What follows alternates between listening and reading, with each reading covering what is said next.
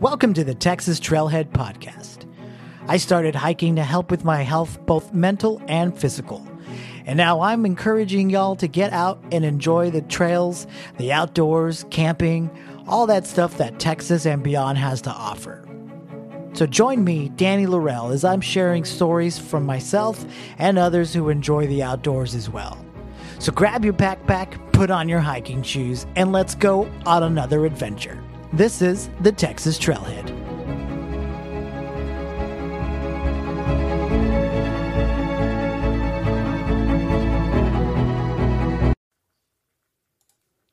After the holidays, I usually take a short camping trip to unwind and reset. The holidays are a pretty busy time of the year for me as a retail manager, so right before the holidays and right bef- right before the holidays and right after the holidays, I usually dip out of town for a little bit and just kind of get away from from from people from people really. I don't know how else to say that, but um, on this trip, I was uh, I wasn't sure where I wanted to go. I have some parks around the Dallas Fort Worth area that I wanted to visit, but I was still hearing those sounds of West Texas calling out to me, calling my name. Daniel, West Texas is the best place. And uh, yeah, I was looking at the map and traveling out west um, from Central Texas is always such a daunting task too, even though I love it so much. And and I and I I've talked about this to other people in in personally before. I think I love West Texas because it's not Central Texas. And Central Texas along the I 35 corridor, you know, it's growing really quickly and it's just busy and growth and it's getting expensive. And so going out west, I have an opportunity to kind of just slow it down a little bit. But looking at that map, El Paso is eight hours away from where I live. Um, you know, eight hours and you're still in, and you're still in Texas. It's such a, yeah, we live we live in a big state, but uh, Franklin Mountains is is a place that I really really want to go visit. Um, and when I was starting to plan the visit, thinking about going and then quickly thinking about that drive back, and I didn't really feel like doing that on this trip because it was going to be a little bit shorter than the one I had before the holidays. The one I had before the holidays is typically like a week, and this one was uh, a few days. So, so when I was looking at that, I decided to just kind of change change core, change par for the course, and uh, go some some other places that I probably wouldn't have frequented just casually, like I would going to El Paso, because Franklin Mountains is, is, pretty pretty big, and on the way you have a, a bunch of other places that you can visit. So when I was looking at it, I was looking at all the state parks, and I'm just kind of planning my route. I wanted to knock out. There's a cluster of state parks around the San Angelo area and um, so I was like, okay, there's a few parks that I can kind of knock out and visit and maybe do some fishing and, and camping and hiking and whatnot. But the time of year after the holidays created another bit of a hurdle too, because the state parks in that area during, um, I guess it was February, um, are actually closed during the, the time that I have off. And they close them down for hunting just to kind of keep up with the numbers of, of deer and other wildlife that, that need a little bit of um, population control. So I, I kind of changed direction from there and I looked down a little bit at Devil's River Natural Area, but they had closed the park for camping. So then I, I looked south on the map and looked at Devil's River Natural Area, but they had actually closed the park for some of the camping too. You could only visit if you were going to drop into the river and float down the Rio Grande. So I don't have a kayak, so that wasn't something I was going to do. So I'm, looking at the map, and then, you know, I decided I was going to go to Monahans Sandhill State Park and then make my way down to Seminole Canyon. Monahans Sandhills is definitely kind of a, a place that you hear about or at least in my circle, fairly often about just one of the interesting state parks to visit. So I looked at that one and Seminole Canyon. If you haven't already, you can listen to that quick recap that I did for that state park.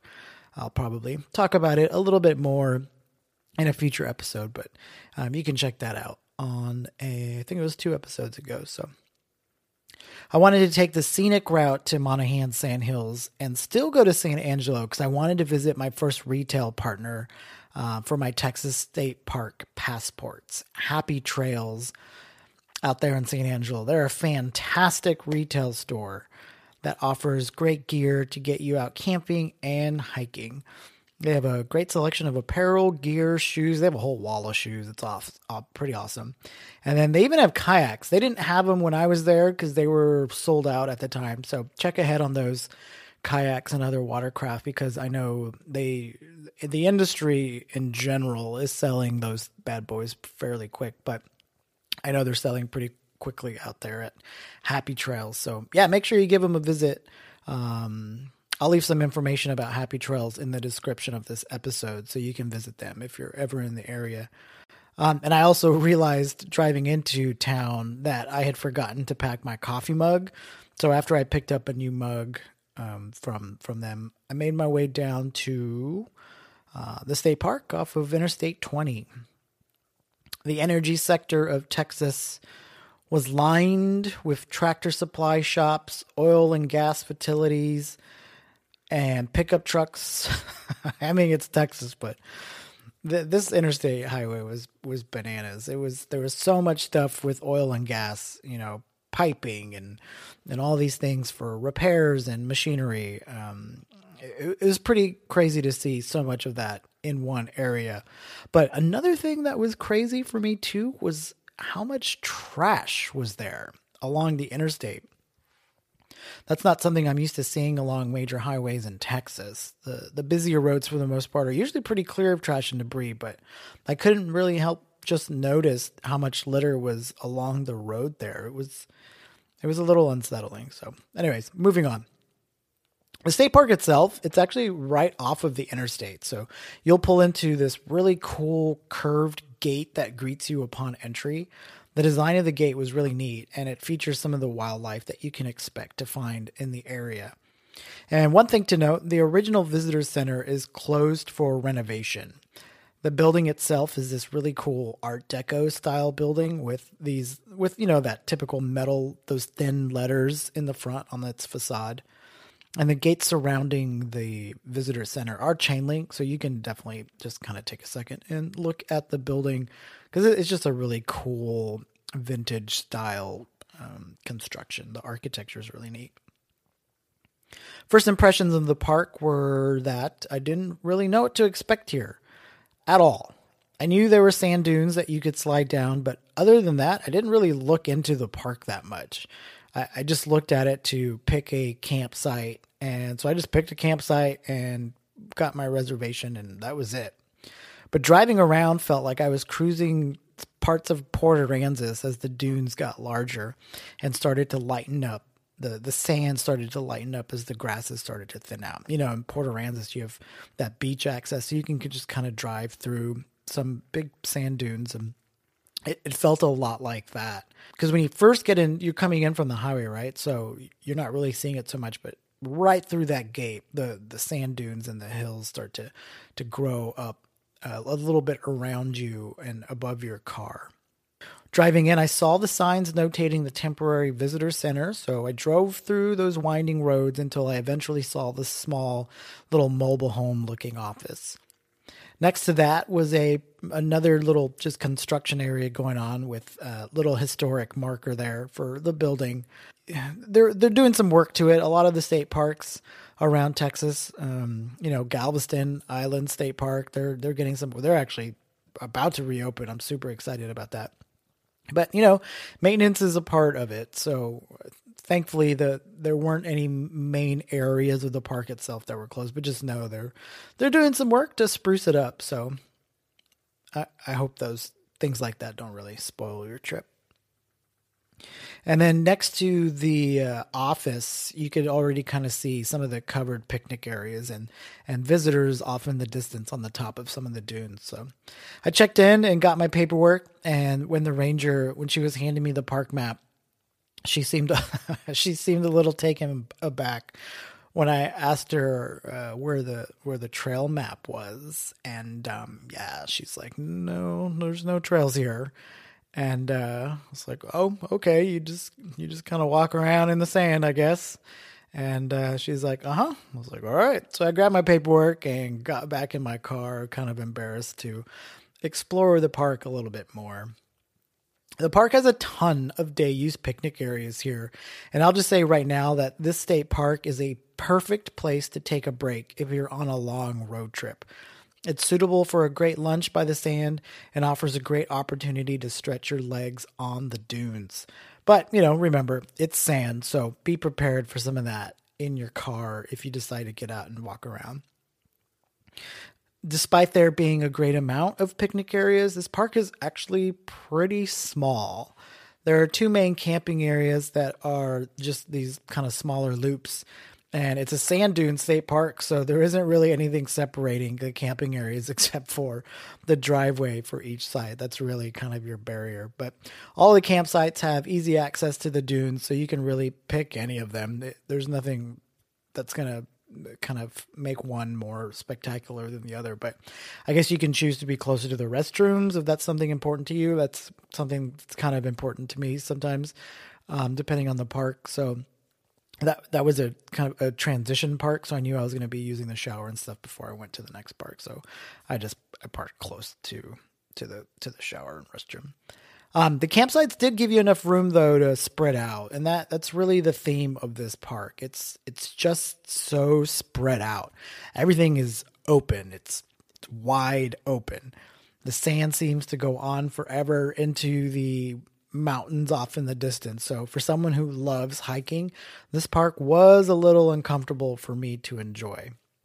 And just going back a little bit, another quick note on the campsites is the campsites had these they were covered picnic areas and it really reminded me of those vintage rest stops you see um, every once in a while around Texas with those angled metal kind of triangular Whataburger style um, seating areas. So that that was pretty cool. And so yeah, so you know, walking around on these sand dunes, it, it seems kind of silly, but I didn't really know what I was supposed to be doing. They weren't really renting sleds because they didn't have room to stock them in the smaller office, so that was kind of that. Um, but I walked out into the sand, wandering endlessly and admiring the plants that vibrated in the wind and I took time to look at the tracks in the sand from the smaller insects and those little and the little small animals that call these these these sand dunes home. And then I realized like that's what I'm supposed to be doing here. Take some time and just enjoy the nothing. Enjoy not having to make miles on trails or navigate a map and make sure I get back to the trailhead in time. You know, just take a break from all of that travel after an eight hour day. Just walk to the top of a sand dune, watch the sun set, change the color of the white sand to pinks and orange, and then wait for the moon that was full that night and count the stars. It was a great way to start the road trip because of those things. It made me slow down my mind before getting to Seminole Canyon. That night, I opted to camp in my car, but before sleep, I made my way back out of the park to the newly built gas station that opened across the highway from the park. Here, I got some snacks and some treats and got ready for night. So, pro tip there's a brand new um, truck stop convenience store across the highway.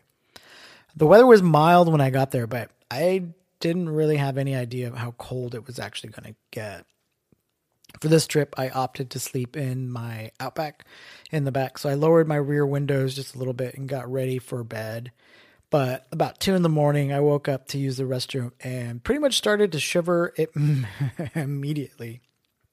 I grabbed my phone and saw that the temperature had dipped below freezing, which uh, was a little a little surprising. So I turned the car on and, and quickly closed my windows and cuddled into my sleeping bag. I'm I was so happy that I at the last minute before leaving for this trip, I grabbed my flannel lined sleeping bag right before I left. So that was something to keep me warm once I made the windows go back up. So that's a little bit of my visit to Monahans Sandhill State Park. You know, I I definitely think it's a place that people should visit and check out and look at. It's it's a really cool state park. It is a lot different than anything else that you're going to find typically unless you go out to you know, the natural sand dunes out um, kind of on the other side of um, Guadalupe Mountain State Park. So, yeah, I, I, definitely think that you should you should check it out. But for me, it was um, yeah, it was it was a little eerie,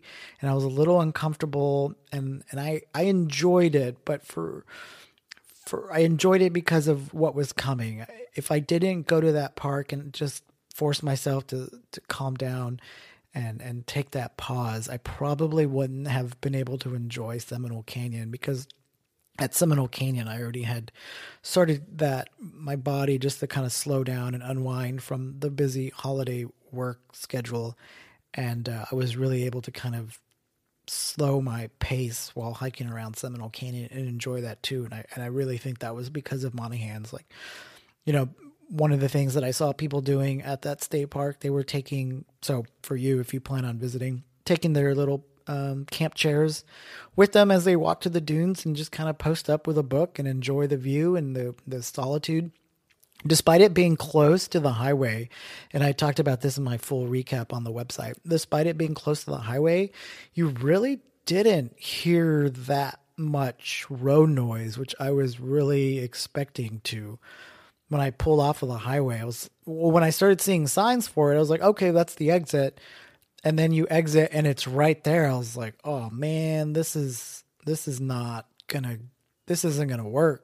I'm not gonna be able to sleep. It's gonna be so loud. And and surprisingly, you didn't um, really get too much of the car the the the road noise. Um, and then a note on cell service for for any of us that do want to check in with our friends and family, service was a little bit spotty. I have Verizon, and you weren't going to get service so much, but if you went to some of the apexes of the camping loops, you got enough service. So, so at nighttime, I would walk from my campsite um, kind of to the opposite end and um, text my daughter, just let her know I was going to bed and wish her good night, etc., and talk to my wife and tell her the same thing. So not not super super well um, serviced in the cell phone area, but uh, there is enough there if you need to make a call or check in with friends and family. So yeah, I definitely recommend it. I'll put full information as to my full recap, a little bit more about the state park, and also to Happy Trails out in San Angelo.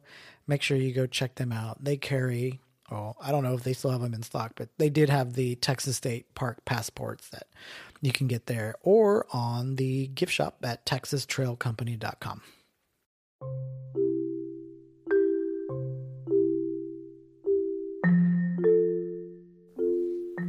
Thanks for listening to another episode of the Texas Trailhead Podcast. If you like what you heard, please let me know by leaving feedback on Apple iTunes or wherever you listen to this podcast. You can also support this podcast with a small monthly donation to help sustain future episodes. You can find this on anchor.fm and just search the Texas Trailhead. Still looking for more? Click the links below to find the website, Facebook page, and see pictures from the outdoors on my Instagram page. So until next time, grab your backpack, put on your hiking shoes, and let's go out on another adventure. This is the Texas Trailhead.